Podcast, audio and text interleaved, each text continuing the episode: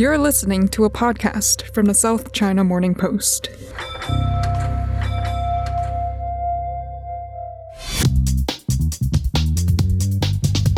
Hello, and welcome to a special two sessions edition of the Inside China podcast. My name is Jared Watt. I'm the specialist digital editor at the South China Morning Post here in Hong Kong. And you're hearing my voice because your regular host, Holly Chik, is currently on assignment in Beijing, along with most of our China desk team.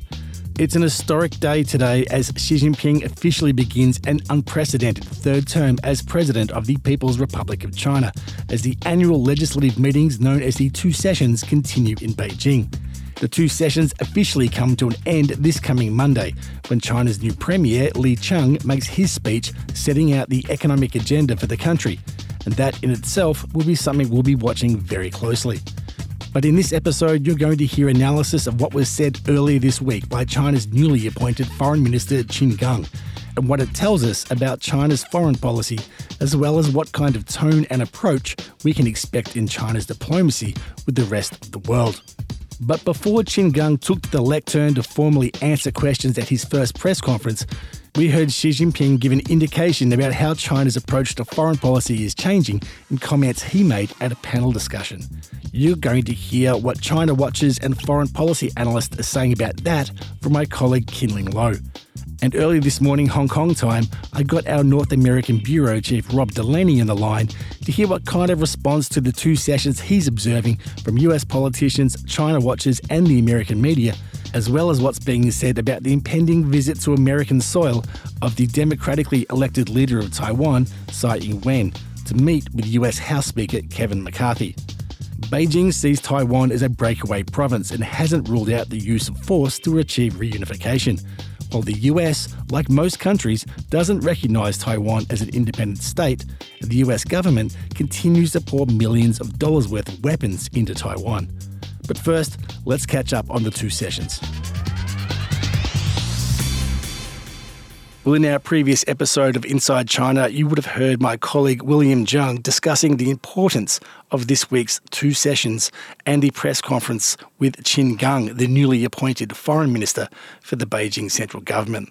Now, there were some significant moments in it that suggest what has changed and what hasn't in China's foreign policy, with me to discuss it is my colleague Kinling Lo, who's currently in Beijing working long days and nights covering the two sessions. Kinling, great to talk to you again. Hi, Jared. Good to talk to you. Now, before we get started about this press conference, can you just give us a sense of the mood there, the atmosphere, because it is the first time in three years foreign journalists, foreign press organisations have been allowed back into China, back into Beijing. What's the mood there? You're right. The two sessions are finally kicking off when the country decided to lift its very stringent COVID control policies in December, ever since the outbreak of the pandemic um, in early 2020.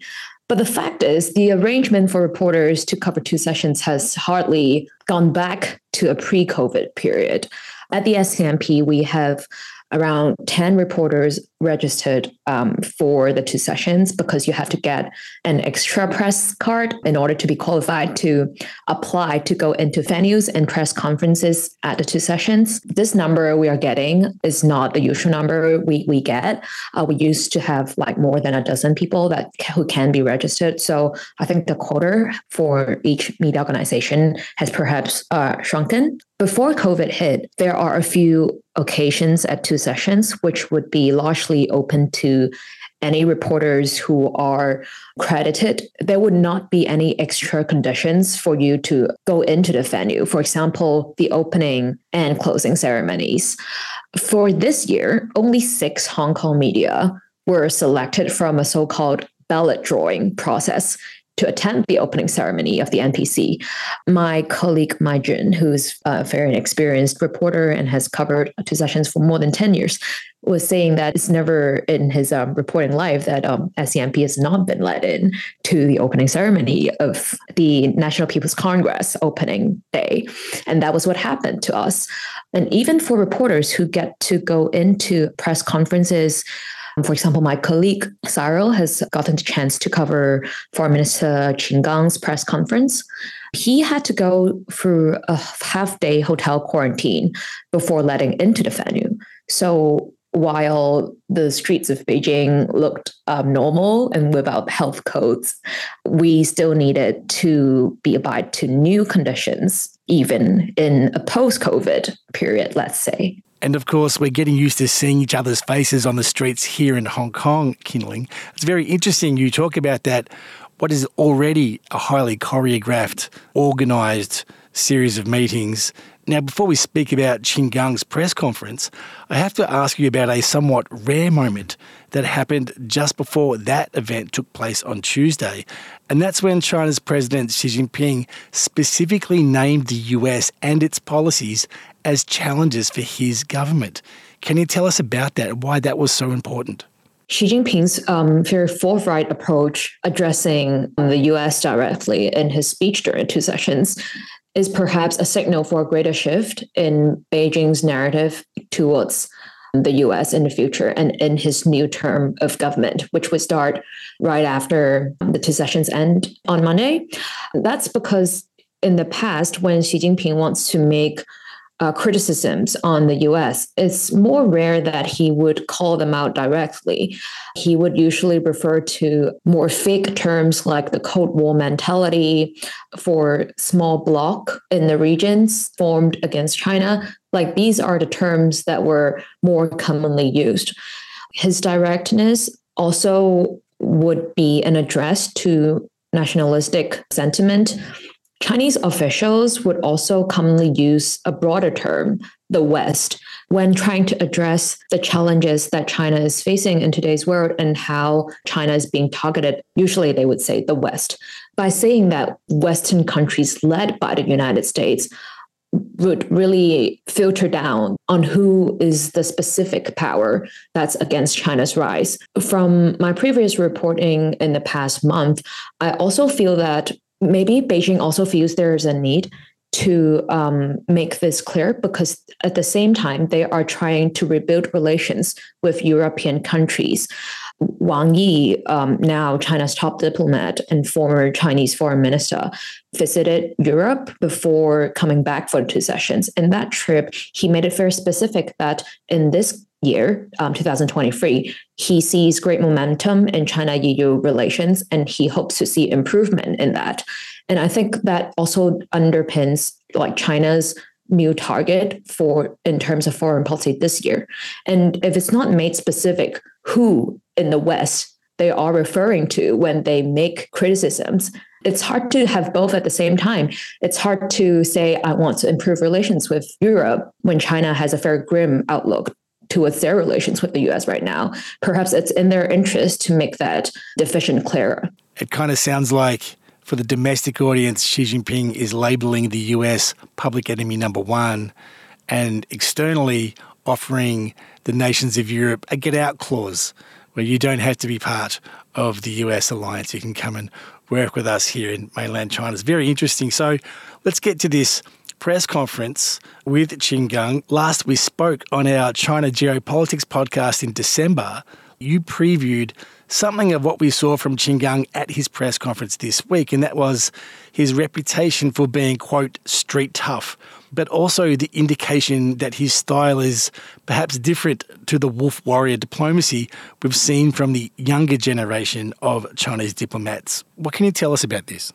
Qin Gang's appearance at his first press conference as foreign minister was an occasion that was closely watched by many geopolitical observers because that was basically his debut to who he is as China's new face in diplomacy.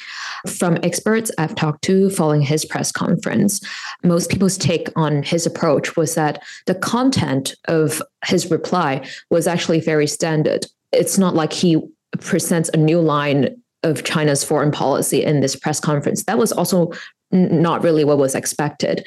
This annual press conference is important in a way also that it is to set out what China thinks is important in its foreign policy for the coming year. An interesting question that Qin Gang took in this highly scripted press conference, meaning all the questions were scanned and chosen beforehand.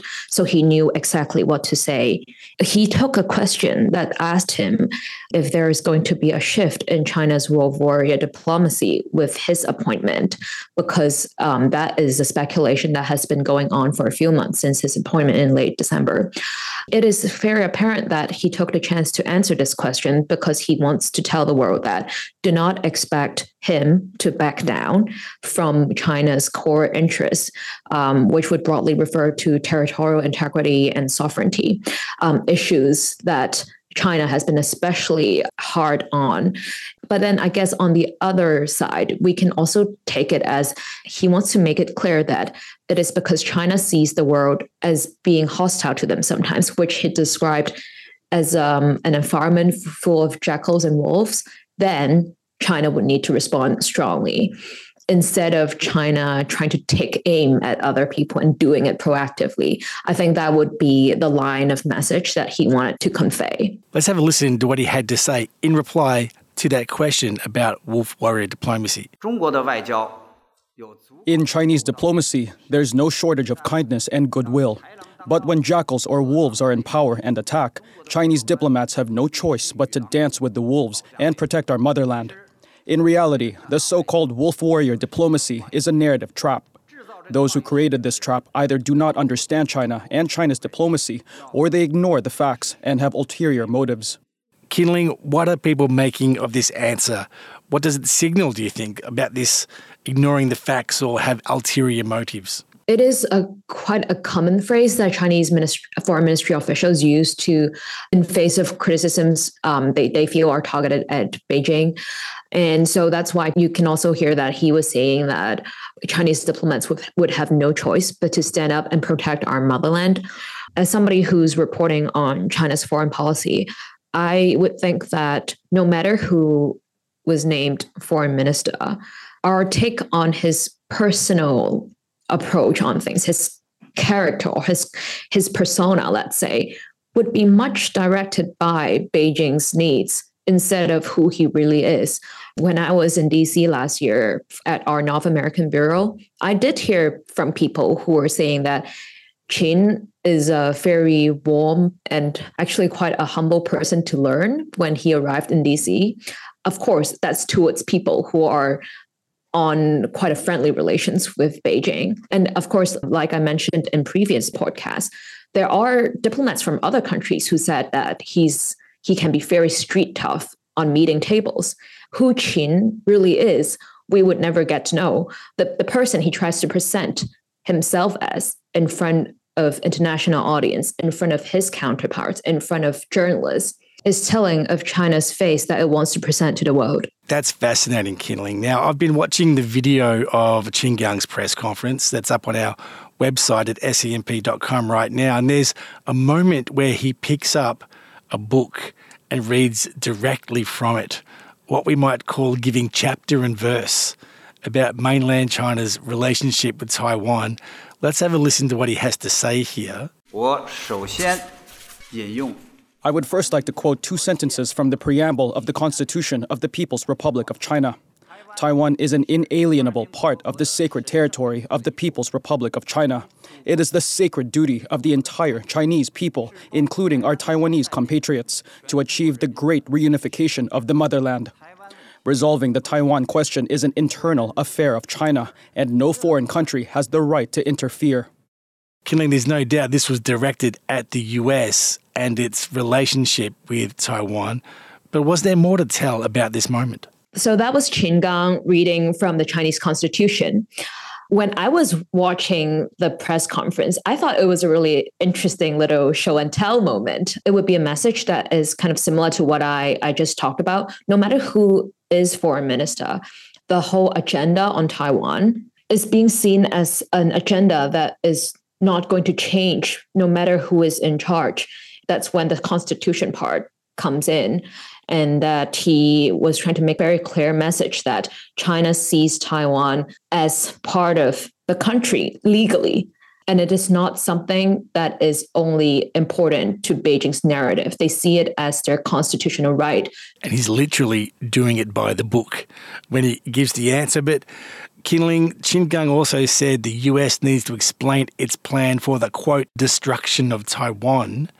Now, he's referring to comments from an American radio host who himself was quoting an anonymous White House insider. So make of that what we will. And then, in a really interesting turn, he invoked Ukraine. He said, Why can the United States talk about sovereignty and territorial integrity over Ukraine, but does not respect China's sovereignty and territorial integrity over Taiwan? Now, the last year, everything we've read from Beijing has been to say that these two issues are totally separate. You cannot equate what's happening in Ukraine to the discussion about Taiwan. What can you make of this? I also think it's a very interesting way that he was putting it. To be honest, I think there is no clear answer to why he decided to phrase his answer that way, the way he responded. Because, like you said, it has been in Beijing's interest to separate two issues because Beijing basically sees the US as propping Russia's invasion in Ukraine as what it would be if China decides to take military actions on Taiwan. And Beijing was completely against that. And they were talking both publicly and in events that I've attended that it is a bad narrative. It is not comparable. It is too early to tell whether it means anything more. I do not think this signal any change or any shift of stance in um, China's perspective towards what's happening in Ukraine. Well, let me point towards something else in his remarks that were quite interesting. I was thinking it's nearly two years since Joe Biden made his remarks that the US was in a competition with China to win the 21st century.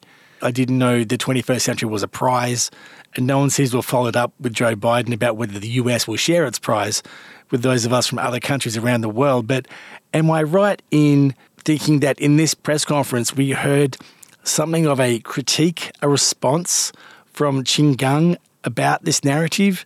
Let's just listen to what he had to say.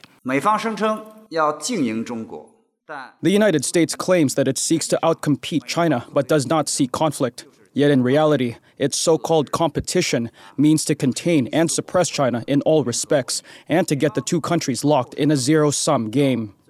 The US always claims that they will follow the rules, but it's like two athletes competing in the Olympic Games. If one athlete is not trying to achieve their best results, but is instead always trying to trap the other athlete, or even make them participate in the Paralympic Games, that is not fair competition, but malicious confrontation. It's a foul. So, Kinling yeah, athletes, Olympic Games, Paralympics, he's really dialed in the sports analogies there. What did you make of that? when I um, submitted my article for editing on that day after Qin Gang's press conference, our sub editor messaged me to ask me about this quote that you just played. He said, Is this what he really said?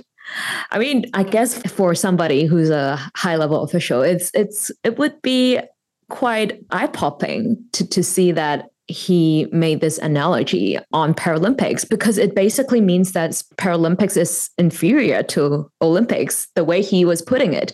So it was, I would say, a moment of some personal color to it, uh, regardless of me saying that most most of the times um, foreign ministers would present the official line that Beijing decided to take. On top of that, I think that it's good for domestic audience because when you use these colorful analogies, it usually echoes well with the public. Uh, it's easy for them to see how the competition with the US has become in Beijing's eyes.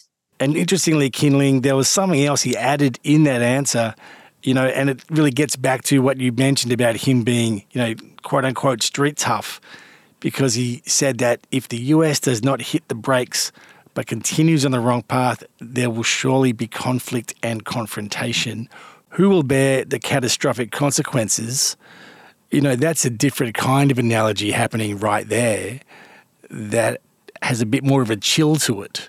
What did you make of that? For this part, I think his predecessor Wang Yi, and all the way up to um, Chinese President Xi Jinping have warned of consequences um, that the US would need to bear, uh, especially regarding the Taiwan issue. For example, Xi Jinping has said to Biden in phone calls before that you would be burnt if you're playing with fire on this issue. So it's not the first time they warn of consequences, and I guess in a way that's more colorful. So Kinling Qin Gang's made his press conference. We are, of course, waiting for the next big press conference, which is with China's new premier on Monday. What else is coming up on your agenda? The premier's press conference would be um, the big thing that everybody is paying attention to because that would also be Li Qiang's first press conference as premier. As for the foreign policy part, Qin Gang is expected to become state councilor on Sunday, which is the day before the two sessions end this year. By this promotion, he will be the youngest official in what would be considered the party and government leadership of China. Qin Gang is 56 this year. Um, he's expected to have uh, some long way to go. With Qin Gang's um, expected confirmation as state councilor, China's new team of faces for foreign policy would be all set. But of course, at the background, it's always the top leaders who decide on the direction on where to go. Kinling Lo, you and the China Desk team from the South China Morning Post have been working around the clock on our coverage of the two sessions, Lianghui. Your stories and all our reporting and analysis are up on scmp.com. Thank you kindly for all your work and thank you kindly for making time for us. Talk to you soon. It's an honor speaking to you. Talk to you soon. As critical news stories emerging from China continue to shape lives and business around the world, the weekly SCMP Global Impact newsletter brings you expert analyses and insights on the economics of COVID 19, society, technology, and the environment. Sign up to receive your weekly email at scmp.com/newsletters. Rob Delaney is our North American bureau chief and has been covering some interesting developments from his side of the planet in Washington, D.C., while these two sessions are underway in Beijing. Rob, welcome back to the podcast. It's great to be back, Jared. Rob, can I start with some of the points we've just heard reported from our colleague Kinling Lo in Beijing? There was Qin Gang pointedly talking about, quote, so called competition and what it means to contain and suppress China in all respects. And then we had the most unusual moment of Xi Jinping stating China had been grappling with, quote, comprehensive containment and suppression by Western countries led by the US, specifically naming the US. Have we heard any response from your side of the world to these remarks? Well, first of all, I should say what's going on in the two sessions is not really reading very prominently here in the US, it really just comes up in the scope of uh, press conferences, right? So, with the State Department and also with the White House National Security Council, many reporters, of course, throwing at them the question, hey, did you hear what Xi Jinping said about the US? And, and pointing out that it was unusual for the president to specifically cite the US in this. And they're just coming out with the standard answers. They insist that the US government is not trying to contain China, that the US government is simply looking for this sort of fair competition with China, strategic competition with China. And so, really, it's just in terms of what's coming out of the two sessions, what Xi Jinping has been saying, what Qin Gang has been saying, it's only resonating among reporters simply because there's just the volume is so loud in pretty much every other forum in the US government. You know, for example, just in the past two weeks alone, in the House and in the Senate, We've had, I believe, more than a dozen congressional hearings that are devoted either solely to China and the threat that China poses, or it's more generally about, like, for example, yesterday with the, the Senate Intelligence Committee grilling the intelligence community on the annual threat assessment. Of course, that very much becomes all about China. And of course, the House did their version of the same exact hearing today with the same exact panel of the intelligence community, including the FBI, including the CIA. It's almost like every committee, there's the Senate Foreign Relations Committee has done hearings. The House Oversight Committee is doing a hearing about China. Uh, of course, last week we had that brand new committee on the CCP That was one of the first orders of business in the newly Republican controlled House. So when you're looking around at what's going on in Washington, it's sort of like China is uh, what's the movie Everything Everywhere All at Once? It just kind of feels like that. And even just with the president's budget that came out today, you know, we wouldn't normally cover that because the administration's budget is usually such a domestically oriented thing that you would expect, okay, this is going to be a fight over spending cuts for programs. Uh, but you know, lo and behold, the press releases come out and you see that there's a special $2.3 billion in discretionary funding to support implementation of the Indo-Pacific strategy. There is 400 million in discretionary funding to counter specific problematic PRC behaviors globally through the quote unquote countering PRC influence fund. So everywhere you turn around here in Washington, there's something going on that's that's China related. So you know, going back to your initial question about the two sessions and what the leaders in China are saying, it's complete. It's almost completely drowned out. It's really interesting, Rob. And of course, we're going to see a major announcement on Monday with the AUKUS agreement and the sale of nuclear submarines to Australia. But can I speak to something else that's seemed to be countering the news cycle about the two sessions? And that's about the announcement of the visit of Tsai Ing wen. What are people saying about this visit? And has this totally gazumped the plans for the US House Speaker Kevin McCarthy to make his own visit to Taiwan? Has this totally negated McCarthy's, you know, grandstanding or big publicity moment to make his visit to Taiwan? Well, he's certainly not grandstanding about it now. Uh, of course, the way that he was last year when he was still in the minority, and of course was taking as many pot shots as he could at the Democrats. So now that he's House Speaker, it's it's quite interesting. And what we've learned over the past few days is that Tsai Ing-wen's plan is to come to the U.S. and that's where they will meet. Of course, that's not nearly as dramatic as McCarthy showing up in Taiwan, and it seems pretty clear that the message that McCarthy was getting from Taiwan, perhaps from Tsai Ing-wen herself, was that they didn't want to go through all of that chaos that kind of unfolded in terms of the unprecedented live fire military exercises that the PLA put on around Taiwan when Pelosi visited. So that really kind of takes the wind out of his sails for sure.